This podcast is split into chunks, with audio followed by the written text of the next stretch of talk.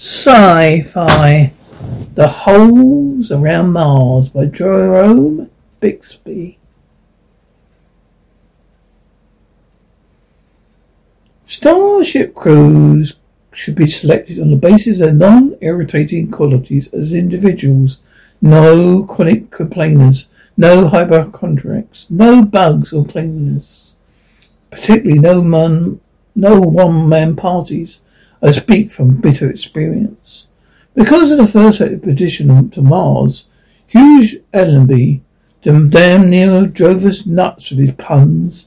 We finally got, so we, we finally got, so we just ignored them. But no one could ignore the classic last one, written right in the annals of astronomy, and it's there to stay. Every in command expedition was first to set foot outside the ship.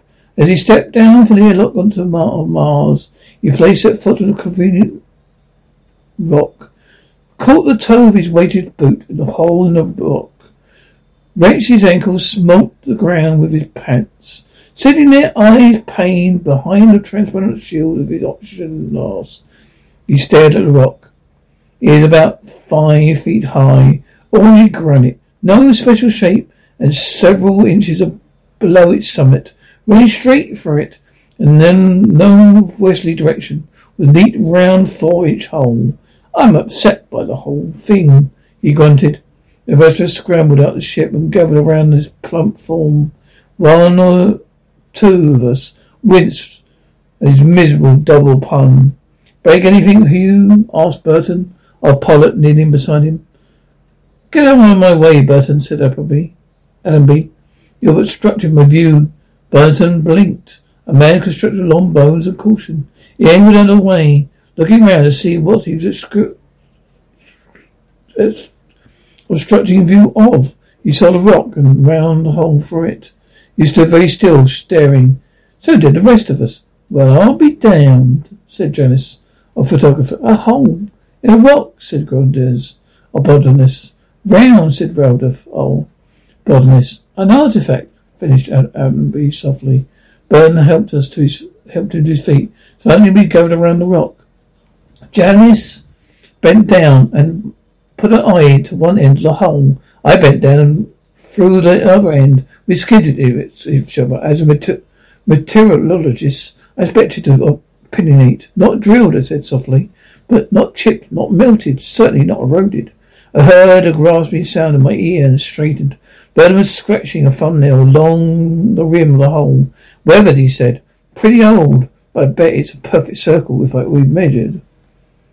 Dennis was already fiddling with his camera, s- testing the coordination of the tiny distant sun with a linear Let's see whether it is not it is or not, Allenby said.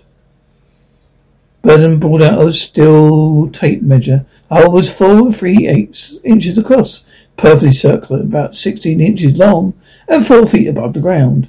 But why, said Rodolph, why would anyone bore a four-inch tunnel for a rockway out in the middle of the desert? Religious symbol, said Dennis. He looked around, one hand on his gun, where to keep an eye out. Maybe we landed on some sacred ground or something. A totem hole, perhaps, Allenby suggested. Oh, I don't know, Greta said, said to Dennis, but not out to Allenby. I mentioned we always ignored. I mentioned, we always ignored Allenby's puns.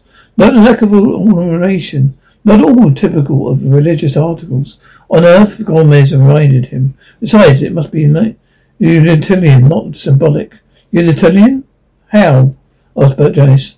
Altars for snakes, Burton said dryly. Well, said Allenby, you can't deny it has holy it has holy aspects. Get your hand away, will you, Peters? asked Janice. I did, but Janice's camera did, had a click. I bent again and peered through the hole. It sights on a low ridge over there. I said, maybe it's some kind of surveying setup. I'm going to take a look. Careful, warned Janice. Remember, it may be sacred. As I walked away, I heard Jadaby say, to take some scrapings from the inside of the hole, Gomez. You might be able to determine, determine if anything's kept in it. One of the stumpy, purplish, burrow type cacti, which had a long vertical bite out of it.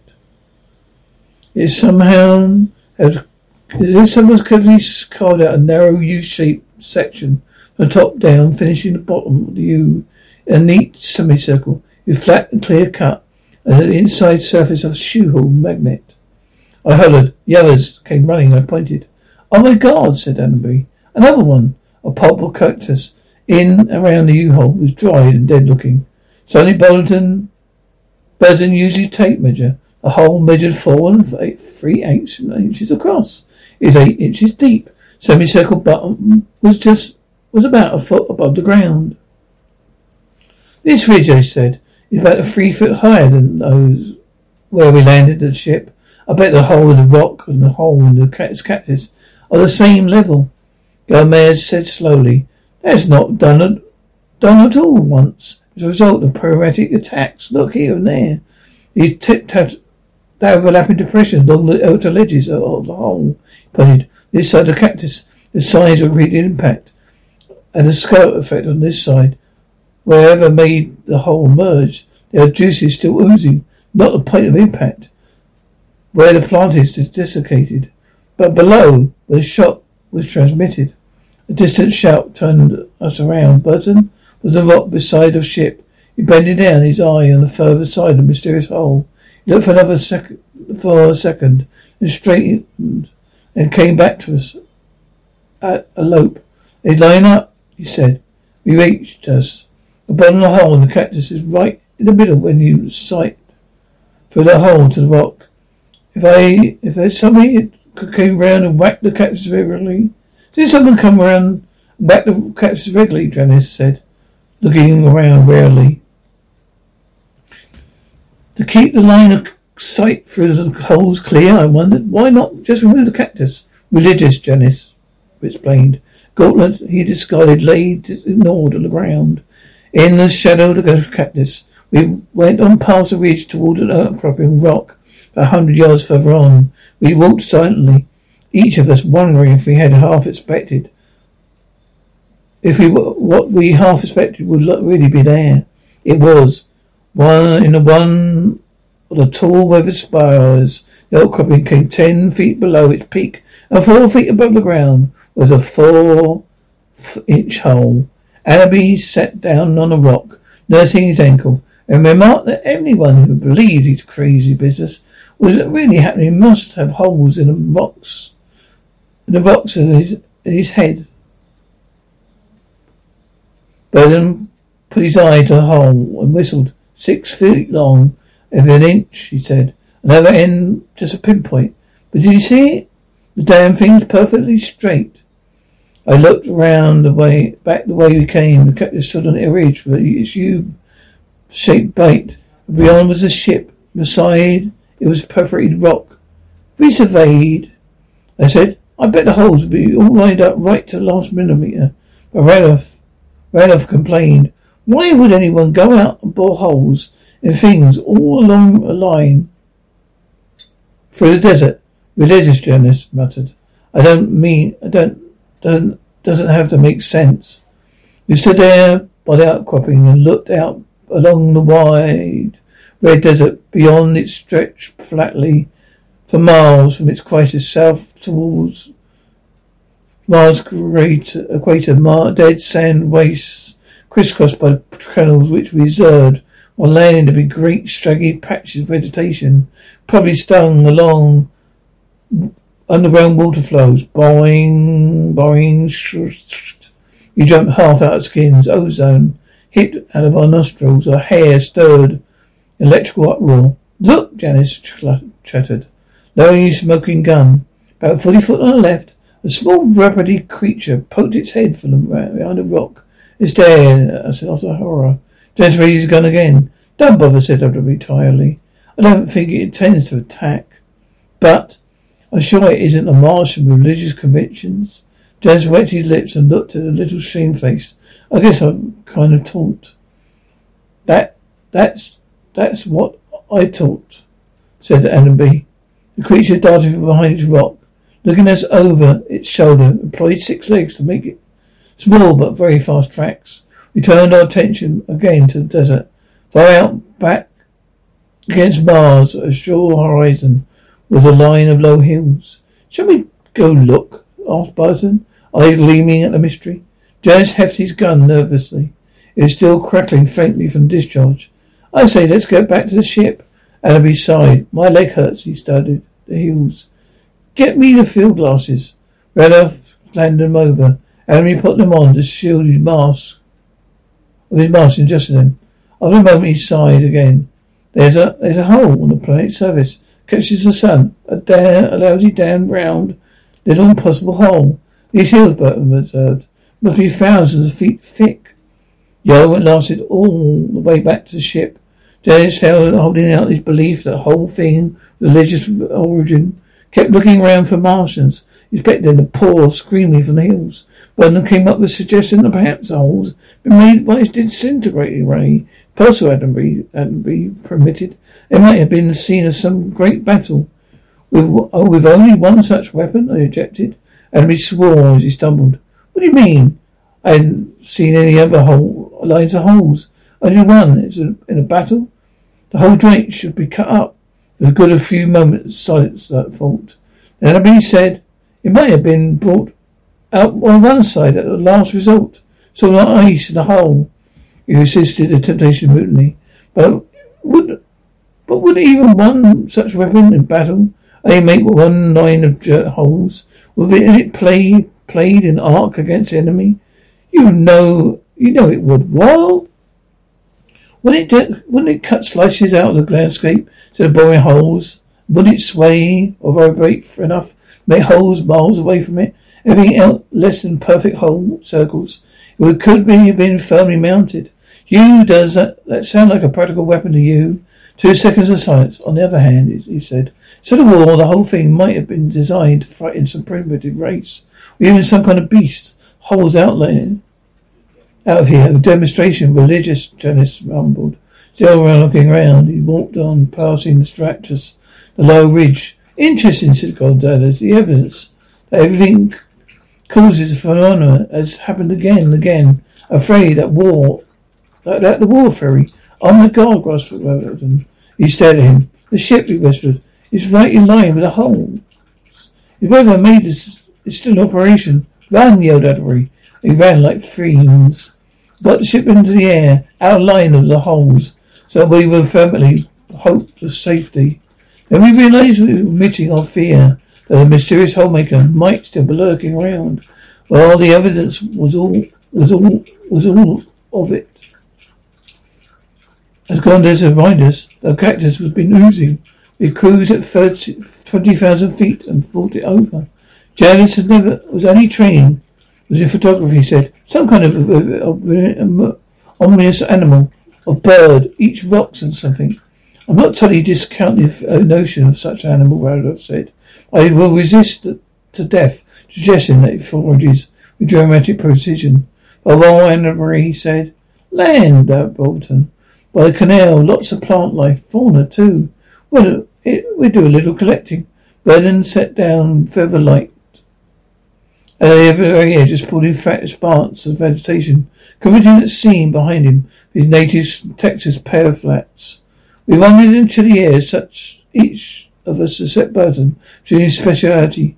Randolph relentlessly stalked about another of the rabbity creatures. Gomez was carefully digging up plants, storing them in jars. Dallas was busy with his camera recording every aspect of Mars transferable to film Atterbury. Atterbury walked around helping anybody who needed it. Astronomer, he'd done half his work on the way to Mars. We'll do the other half on a return trip. Burn lounge in the sun, his back against the ship's fin. Played chess with Atterbury, who was calling out his moves and ball roar, a grub mode for rocks. My search took me further and far away from the others. All I could do, all I could find around the canal was gravel. I wanted to chip some, uh, I wanted to chip at some big stuff. I want, I walked towards a look, look, long ways of half a mile away or so. Beyond there rose an exciting ray of high-sized boulders. As I moved out of earshot, I heard Raoul snarl, Bulletin, will you stop yelling KT to K2 and check? Every time you open your yap, this critter takes off on me. Then I saw the groove.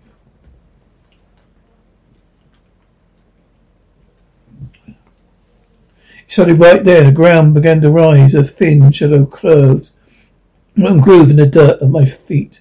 And inch by inch, of course, running off straight toward higher ground. My eyes glued to it, I walked the ground around, slowly rose. The groove deepened, widened. Now it's about three inches across, about one and a half deep. Oh, walked on, holding my breath. Four inches wide, two inches deep. Ground rose more, some more. Four and eight four eighths wide. I didn't have to measure it. I knew. Now the ground rose and edges of the groove began to curve inward. Oh, the groove, they touch. No more groove. The ground had risen. The groove had stayed level and gone underground. But now it wasn't a groove. It was a round tunnel, a hole, a few places further on.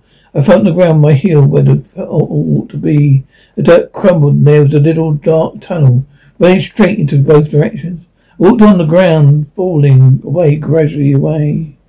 Away, falling away gradually again. The entire process was repeated in reverse. Hairline appeared in the dirt, widened between lips and drew slowly apart to reveal a neat, straight four-inch groove, which sank as slowly as the shadow line of the ground and vanished. Look ahead of me. There was a low ridge of ground behind me, and enormous boulders, a neat four-inch semicircle. Bending out of it, I very top of the ridge, a household boulder directly beyond was a four-inch hole. Annaby, Annaby winced and called the others when they called, came back and reported. Mystery deepens, he told them. He turned to me. Lead on, Peters. You're temporary drill leader. Thank God he didn't say fall in. The holes went straight through the rest of, boulder, rest of the boulders be a hole in one and ten or twenty feet further in than the next boulder. Another hole, and another, and another, right through the nest in line, about thirty holes in all. Burden standing by the boulder I'd first seen flashed his flashlight. The hole round off, round off clear on the other side. The jumble nest eyed the hole, saw it. Straight as a stream. The ground sloped away in the far side of the nest. Some holes are visible in that direction. Some just miles of desert. So we stayed at the holes for a while, then go, didn't go away. We headed back to the for canal. Any possibility? asked Janice. We thought it could be a natural phenomenon. No straight lines in nature, Randolph said. A little shortly, it goes that goes for a bunch of circles. A straight line and for perfect circles too. A planet is a circle, objected Janice. A reverberate cephalid. Cephalid. Appleby corrected. A planet's orbit. Ellipse. Dennis walked a few steps, frowning. Then he said, I remember reading that it's something down near perfect circle nature. He paused a moment. Potholes, he looked at me. Was a meteorologist to cooperate. At Parker, our purpose is simple. We want to make the world a better place by working more efficiently, by using more sustainable practices, by developing better technologies we keep moving forward. With each new idea, innovation, and partnership, we're one step closer to fulfilling our purpose every single day. To find out more, visit parker.com/purpose. Parker, engineering your success. What kind of potholes? I said curiously. Do you mean those where part those part of a limestone deposit was dissolved? No. Once when the glacier passes through a hard rock, lying so much softer rocks. It grinds the hard rock down into softer, and both of them sort of wear down to fit together. All ends up with a round hole in a soft rock. Privy rock, neither rock, I told Janice, will be homogeneous.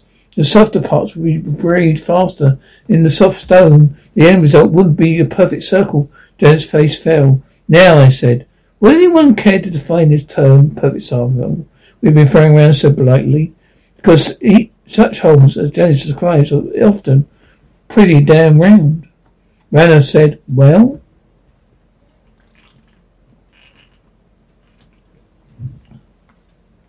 You settled them, Gomez said. You're sarcastic. Your discussion, gentlemen, has established just long, the long horizontal holes we found are caused by glacial action. Oh no, Dennis argued oh, seriously. I once read that Mars never had any glaciers. All of us shuddered. Half an hour later, we spotted more holes about a mile down the canal, still lying marching around the forest through cacti, rocks, hills, even through one edge of the low vegetation. The canal, of forty feet or so, damaging to bend down and look straight through the curling, twisting growth, a round tunnel from either end. We followed holes for a mile, a mile to the rim of an enormous saucer-like valley that sank gradually before us until miles away, it was thousand feet deep. We stared across, stared out across it, wondering about the other half side. Annabry said determinedly, "We burrow to the bottom of those holes once and for all. Back to ship, men."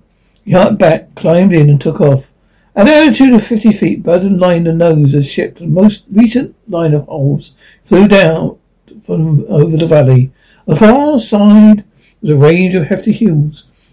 As we went through them, straight through, we would approach one hill. but Burton would manipulate the front through screen until we spotted the hole. We could we would pass over the hill and spot another end of the hole. The rear screen, one hole was two hundred and eighty miles long. Four hours later, we were halfway around Mars. Randolph, Randolph was sitting by a port side, chin in one hand, his eyes unbelieving. All around the planet, he said repeatedly. All around the planet. Halfway at least, Annabry mused. And we can assume that it continues in a straight line through or anything and everything that gets in its way. He gazed out the front porch of the uneven blue green haze canal off to left. For the love of heaven, why? And Annabry fell down. Wheel did. But then suddenly slacked at the bottom uh, at control board and the ship braked and sank a plump duck. At the sec- last second, Burton popped up the rose, short burst, and ten feet wheels hit desert sand of five hundred yards. We chose to stop.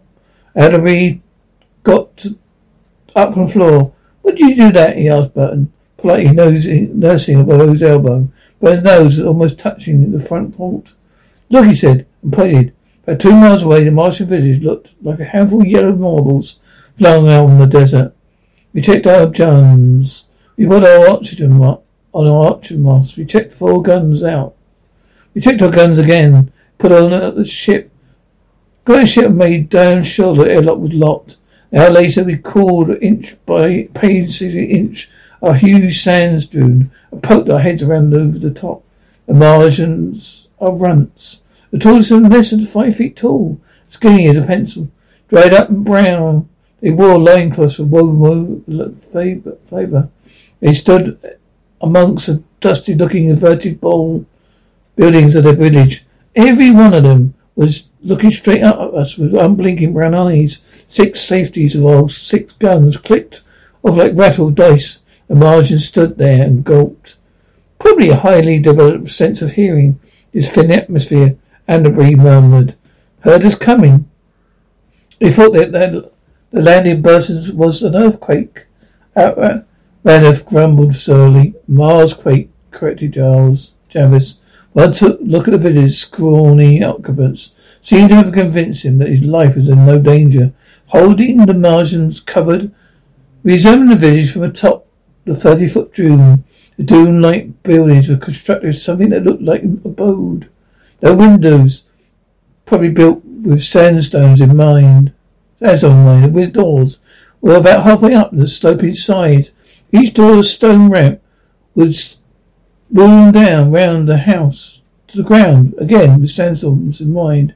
No doubt the drifting dunes would block the entrances.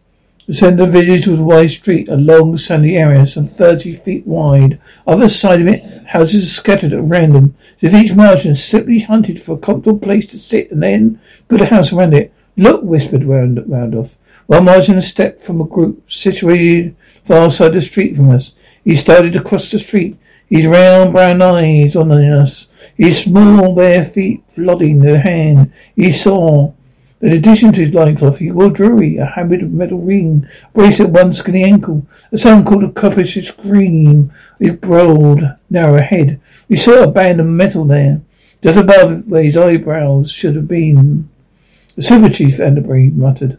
Oh, shame on me. The bewildered, jeweled Martian approached the center of the street. He glanced briefly at the ground at his feet. He raised his head, stepped with dignity across the center of the street came on towards us, passing the dusty-looking buildings. Each realm, the dusty-looking groups of the subject.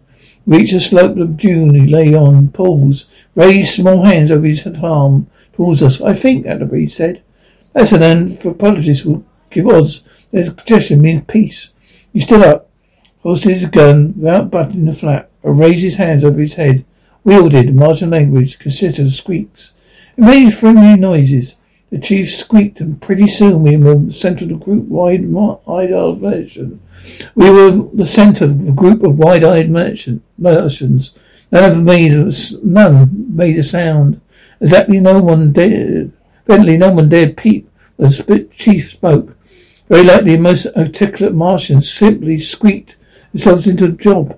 And the Reba, of course, said they just squeaked by.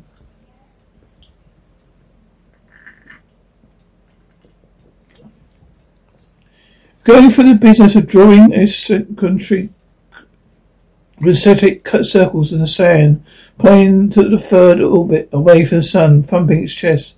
The crowd around us kept growing as more Martians emerged from the dome buildings to see what was going on. Down the winding ramps of buildings on the sides the wide, sandy street they came, and from the buildings on the other side of the street, plodding through the sand, blinking brown eyes at us. Not a sound, not making a sound. Atterbury pointed at the third orbit and thumped his chest. The chief squeaked and thumped his chest and pointed at the copperish band on his head. He pointed at Atterbury. You seem to have conveyed to him, Atterbury. I, see, I seem to have conveyed to him, Atterbury said dryly. In fact, I'm chief of the party. Well, let's say try again. You started over on the orbits. You seem to be getting anywhere, please? The rest have watched the Martians instead. Last handful straggling across the wide street. Chris Gomez. Know what happens We reach the centre of the street. Each Martian, upon reaching the centre of the street, glanced at his feet just for a moment, without even breaking a stride, and then came on. What can they be looking at? Gomez wondered. Chief did it too, but moves. Remember when we first came towards us? We all stared intently in the middle of the street. We saw absolutely nothing but sand. Martians milled around us. I watched Atterbury, his orbits. A Martian child appeared from behind two buildings across the street of six inch legs. He started across, got halfway, glanced back downward and came on. I don't get it, Burton said. What the hell are they looking for? The child reached the crowd and squeaked a thin, high note. A number of things happened at once. Several members of the group around us glanced down Along the edge of the crowd nearest the centre of the street, as a mild stir of individuals drifted off to either side, quite casually, nothing at all urgent about it. It just moved con- cons- concertedly to get further away from the centre of the street, not trying taking the interest gaze of a one second of process. Even chief glanced up when from Grand Paris concentric circles, the child's squeak Randolph had been fidgeting uncomfortably and paying very little attention to our conversation. Suddenly, he must answer nature's call. He moved off the dunes surrounding the village, or rather, he started to move. The moment he felt set off across the wide street, the Martian chief was in front of him, brown eyes wide, hands out before him as it was thrust. Randolph back, but again six safeties clicked. Martin didn't blink at the sudden appearance of our guns. But the only weapon they recognized was a club or maybe a rock. Well, can the matter be? Randolph said. He took another step forward. The chief squeaked and stood his ground. Randolph had to stop or bump into him. Randolph stopped. The chief squeaked, looking right into the bore of Randolph's gun. Hold still, Randolph, told Randolph. Till do we know what's up? Atterbury made an interrogative sound the chief. Chief squeaked and pointed to the ground. He looked, he pointed at his shadow. Stared completely. Stared completely. Hold still, Battery warned him. Again, he made a questioning sound. Chief pointed to the street. Then he looked, pointed down the street. He bent to touch his shadow, thumbing it with his thin fingers. He pointed at the wall house nearby. We all looked. Straight lines had been painted on a row of brick walls, up and down, across the form. Many small squares, about four inches across. Each square was a bit of squiggly writing, blackish paint, a little wooden peg jutting out the wall. Burton said, looks like a damn crossword puzzle. Look, said Ernest. Lower right corner, a metal ring hanging from one of the pegs. That was all we saw on the wall. Hundreds of squares with figures in them, small peg in each, a hang- ring hanging on one of the pegs. You know what? And Bree said slowly. I think it's a calendar. Just a second. Thirty-six squares wide by twenty feet, two feet. That's six hundred and sixty. That dotted line was 26, 27 squares. 687 squares in all. That's how many days there are in the Martian year. He looked thoughtfully at the metal ring. I bet that ring is hanging from the peg. It represents a day. You must move it along each day to keep track. What's the calendar got to do with uh, crossing the street? Randolph asked. Pain tone. he started to take another step. Tree squealed, squeaked. Feel a matter of desperation, concern. Make us understand. Randolph stopped again and swore impatiently. And the bee made his questions sound again. Then the chief pointed emphatically at his shadow and the communal calendar, but he could see now what he pointed. That he pointed a metal ring. But he said slowly, "I think he's trying to tell us that this is today and such such a time of day. I bet he's using his shadow as the sundial." Perhaps, Danbury granted. Well, I said, if this monkey doesn't let me go, let go in another minute, Squeak, Chief squeaked, his eyes concerned. Stand still, Danbury ordered. He's trying to warn you of some danger. The chief pointed out to the street again, and instead of squeaking, revealed that there was another sound in his command. He said, whoosh! We all stared at the end of the street. Nothing but a wide avenue between the houses. High sand down, June down at the end of it, which we had first looked upon the village. Chief described a large circle, one hand sweeping hand, with his head down to his knees, up again, as fast as he could. He protruded monkey lip, pursed his monkey lips and said, whoosh, made the circle again. A Martian emerged from the door the side of the houses across the avenue, blinked at the sun, as he had best woken. Then he saw what was going on below and blinked again. This tunnel in, this time interest. He made his way down across, round the winding lamp and started across the street. About halfway he paused, had a candle on the house wall, glanced at his shadow. He got down to his knee, hands and knees and crawled across the middle of the street. Once past the middle, he rose, walked the rest of the way to join the groups and calmly stared at us along the rest of them. They're all crazy, Randolph said disgustedly. I'm going to cross that street. Shut up. It's a certain time of a certain day.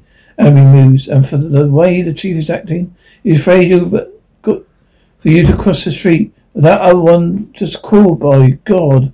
Do you know what this might tie in with? We it for a moment. The god said, Of course. Burton said the holes. Exactly, said Danbury. Maybe whatever made or makes the holes goes right down the centre of the street here. Maybe that's why they built this village this way. To make room for for what? Randolph said unhappily, shifting his feet. I don't know, Danbury said.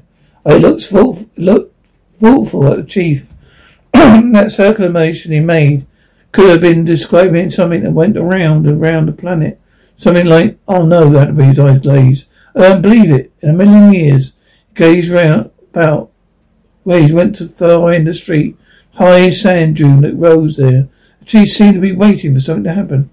I got to call, Randolph stated got to his hands and knees and began to crawl across the centre of the avenue. Chief let him go. Suddenly was at the end of the street, suddenly erupted. A forty foot sprout of dust shot straight out of the sloping side. The bullet had emerged. Powdered the sand hazed the air. Yellowed in almost full strength for the avenue. Grains of sand stung the skin and rattled minutely on houses. Whoosh! Ran flopped flat on his belly. He didn't have to continue the trip. He had made other arrangements. Night on the ship, while we, we all sat around, still shaking our heads. Every once in a while, Allenby talked with Earth. He sat there wearing no headphones, trying to make himself understood by the gold, static. A seemingly small body, uh, repeated wearily to his unbelieving audience. About four inches in diameter, it travels mean distance of four feet above the surface of the planet. The velocity, velocity yet to be calculated, unique nature results in many of those observed, I might say, more imagined phenomena. Imagined phenomena. He stared blankly in front of him for a moment, measured the statement of his life. Do the understatement of his life, uh, the discovery may necessitate a re-examination how many of our basic postulates in, in physical sciences. Headphones squawked. Patiently, Allenby assured Earth he was entirely serious and reiterated the results of his observations.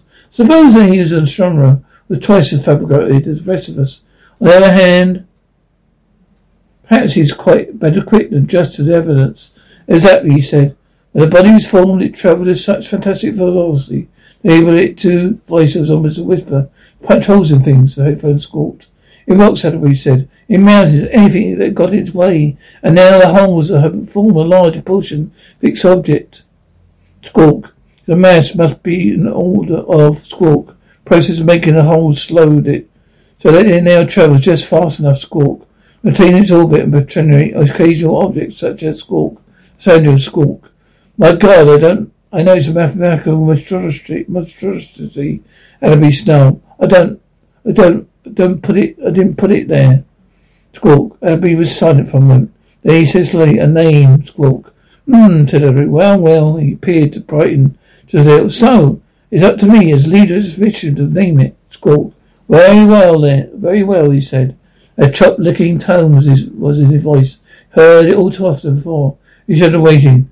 It's as much as Mars out of most moon is called Deimos, and ex Phobos.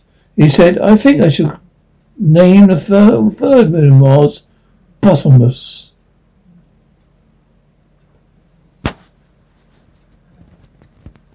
Do you have that one piece of clothing you keep going back to, no matter how full your closet is? Having a versatile, high quality favorite feels great, but having a whole closet of them feels even better. American Giant puts the quality, durability, and comfort they're famous for into everything from t shirts and jeans to sweatshirts and jackets, and of course, their legendary best hoodie ever. So you can fill your wardrobe with the pieces that will get you through your spring days. Like the lightweight joggers and pullovers in the French Terry collection, or the rich and polished premium Slub Crew tee. Whether you're dressing for work, the gym, or happy hour, American Giant makes something that's sure to be your next closet go to. And it's all made in America and designed to last a lifetime. Find a closet staple for every part of your day at American Giant.com and get 20% off your first order when you use code STAPLE20 at checkout. That's 20% off your first order at American Giant.com, promo code S T A P L E 20.